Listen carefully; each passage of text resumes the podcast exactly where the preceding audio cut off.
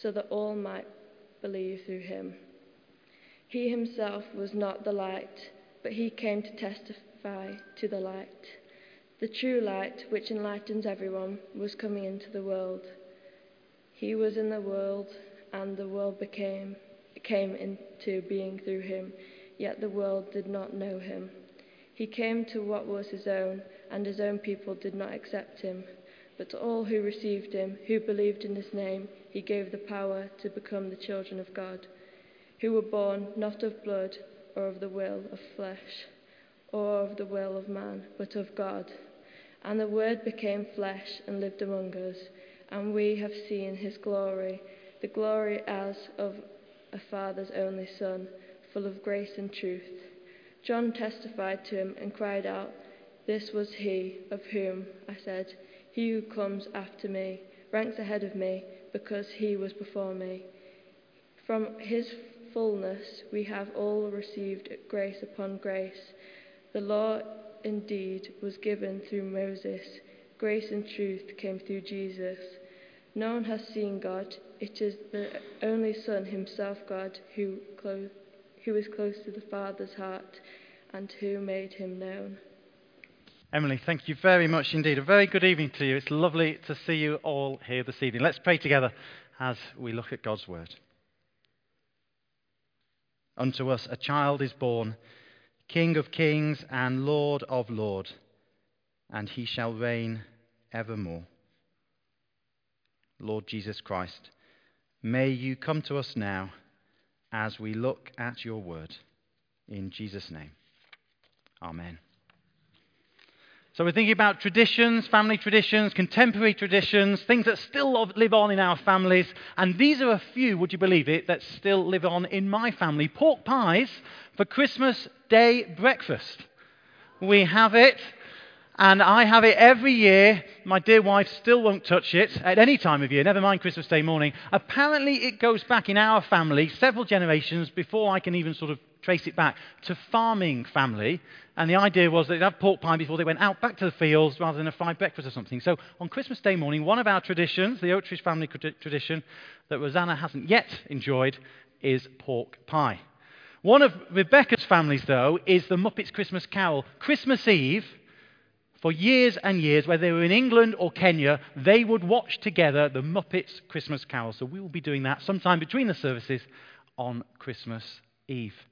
One final tradition that my younger brother and I still do. My younger brother is 35, so I'm a few years older than him. But at home, I don't know if you can see the writing. It says, Please put baby Jesus back. Thank you. If we're at home, then we will still try and be naughty little boys. And my mum has the manger set on the mantelpiece, and Paul and I will still, each year, try and steal baby Jesus. And we will steal him and put him somewhere else, put him behind the manger, somewhere else, down on the mantelpiece, somewhere different. And my mum is trying to work out where on earth his baby is. I'm not sure someone with a dog collar like this is meant to say that, but that is still a family tradition in our house. I hope my daughter doesn't pick up that bad habit from her daddy. Now, we're thinking about traditions and traditions that stay with us, that stick with us today. And the reading from John's Gospel, the Apostle John, I want to suggest to us this evening, is more traditional than we think and more contemporary than we think. That's what we're going to think about this evening. It's more traditional and more contemporary. So come with me, if you've got a Bible, want to look at it, page 88 of the New Testament. Here's what we're going to discover. You see, the real story of Christmas, it's easy to think it began 2023, 2023 years ago. But John, Jesus' best friend, the Apostle John, an eyewitness to his life, writes this biography, and you see where he begins. Christmas is more traditional than you think because where does John begin his story of Jesus? In the beginning. And if we know our Bibles, and even if we don't know our Bibles, you flick to the first page of the Bible, Genesis chapter 1, verse 1. What are the first words of the Bible? In the beginning. Christmas is more traditional. In other words, it, it, it's longer ago.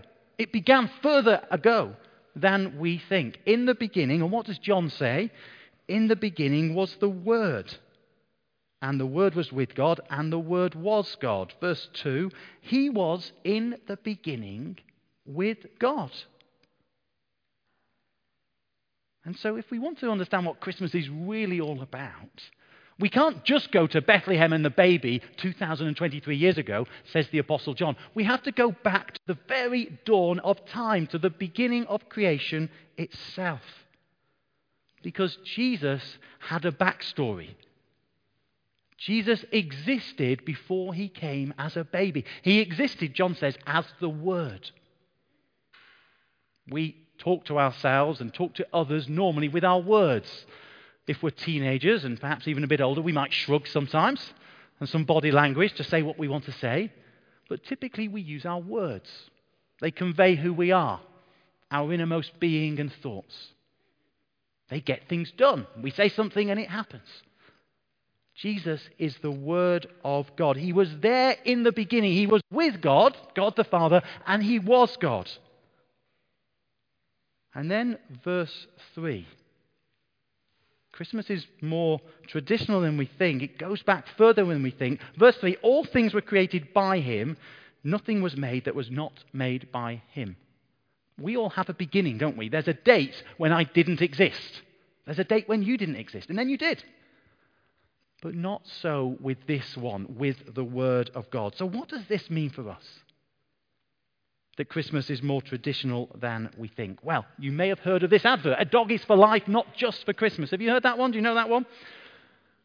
Well, if it's true what John says, then Christ, Jesus, is for life and not just for Christmas. Think about it.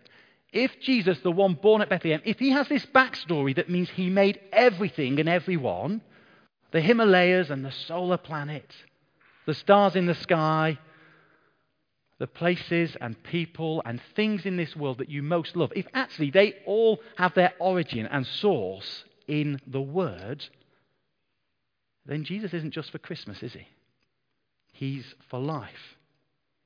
Because think about it if he made you, if he made me, if he made everything, then to be truly alive, to truly live, to in fact even know who you are, and who you were made to be, you have to know this one. Because he's made you. Because he knows you. Because, verse 3, all things were created by him, nothing was made that was not made by him. So if you are here tonight, you've been made by this one. And so Christmas is more traditional than we think and our life and source and fullness and flourishing can only be found in this one. Now, we've got a picture on the screen now of my Christmas tree. Some people in this church have the misfortune of being in my home group, and on Tuesday night, this beautiful Christmas tree wasn't yet decorated.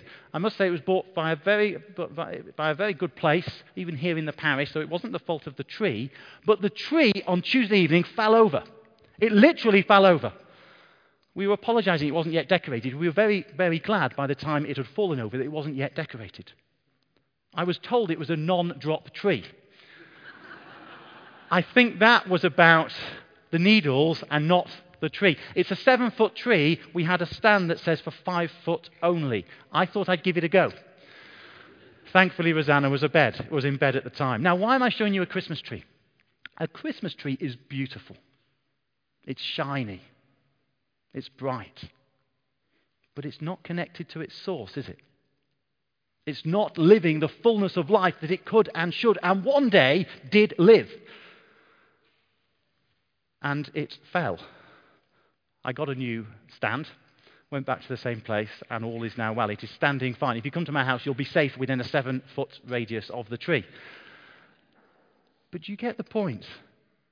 Disconnected from life itself is where we are if we are disconnected from Jesus. Because he is the one who made us. Christmas is more traditional than we think. Secondly, Christmas is more contemporary than we think. The best traditions, they live on in our lives today, don't they? Whether it's the Christmas turkey from the, for the Liley family, whether it's the traditions that you will still do this year, they're a part of you our pork pie will literally become a part of me by about 8:30 on Christmas Day morning. And with the Christmas story, it is the same. It is more contemporary, more personal, more relevant than we could ever possibly imagine. Why? Well, John says, verse 14, the Word became flesh and lived among us. Verse 12, he says, To all who received him, to all who received this word, who believed in his name, he gave power to become children of God, who were born of God. Many people, and this might be you this evening, many people in our world are in the dark about God. What is he like? Is he there? Is he remote? Is he distant? Is he uncaring? Christmas tells us that God, the one who was there in the beginning, the one who was God and is with God, the Word, became flesh. He became one of us, that we might become one with Him. One version, the message version of the Bible, says, verse 14, in this way the, the Word became flesh and blood and moved into the neighborhood. Here's how a little book that we're reading with our daughter this year. Here's how this book, The Unexpected Gift, tries to convey this idea that the one who made all things came and came for us as a baby. Here's what it says Once something that might seem impossible really happened.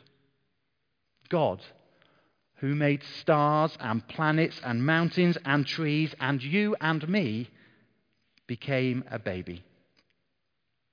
He was still God, but he was also a real baby who cried and made messes and had to learn to crawl and walk and talk.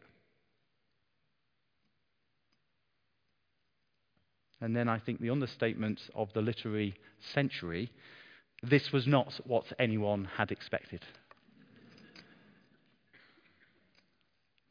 Do you see what this means? The author of the story of everything, the author of your lives, stepped into the story. He became flesh, he took on humanity. Everything that is frail and fragile about us, he became. It's the staggering truth that we sung about in He Shall Reign Forevermore. These are the words we sang. Here within a manger lies the one who made the starry skies.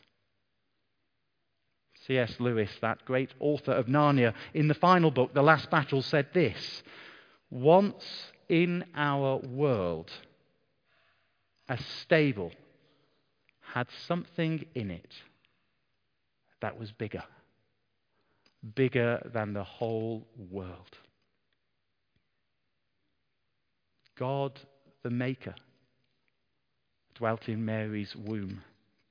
This is the miracle, the wonder, the mystery of Christmas. And of course, this is for many the stumbling block that means they can't go any further when they think about the Christian faith. It sort of fails at the first hurdle for them.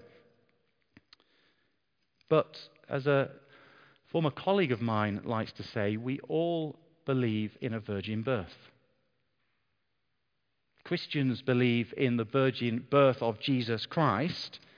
But on the screen, we'll see that materialists believe in the virgin birth of the cosmos. In other words, we all believe in a virgin birth, either of all things from nothing or of God's Son born as a baby. And so Glen Scrivener says we all, boy and girl, man and woman, choose our miracle. God, the invisible, becomes visible. God, the one who dwells in all time and all spaces, dwells in a particular time, a particular space. The babe of Bethlehem.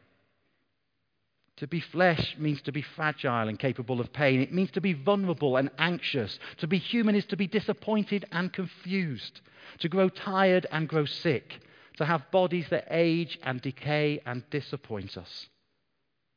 And this is what the Word became for you and for me. Christmas is more contemporary than we think because God became like us. God became one of us. God became a child that we might become children of God. The Word who made all things became flesh that we may know the fullness of His life and His love, of His goodness in our lives, filling our lives, and His glory filling our lives. You see, humans don't naturally welcome and receive God. We don't naturally arrive on this planet as children of God. John says we have to receive Him, we have to believe in Him. I wonder if you've done that. I wonder if you would like to do that. I wonder if you want, even if you're a Christian, more of the fullness of God dwelling and living inside you this Christmas time. Because the amazing news is that God has bridged the chasm from heaven to earth for you and for me to come. A former vicar I used to work with said they're the two most important days of your life. The first day, the day you're born. The second day, the day you realize why you are born. Christmas is the answer. It's more contemporary, it's more personal, it's more relevant than you think. Because Christmas is all about reconnecting with the God who knows you and who made you and who loves you. And so, as I finish, let me encourage you to think about what it means to receive this gift. Christmas Day, you'll get lots of gifts, whether we're young and old. Hopefully, there'll be tr- gifts under the tree, no falling tree. And what will you do? You'll receive them. You'll take them to yourself. You'll say yes. You'll say thank you. What would it mean for you this Christmas time to receive this gift for yourself? To say yes to this one who came for you. And what would it mean for you if you're a Christian here this evening to receive and know something more of that fullness of life and love, of goodness and glory, living and dwelling in you this Christmas time? I'll leave a moment for some quiet reflection, perhaps a prayer of your own that you would like to receive this one, and then I'll lead us in a prayer.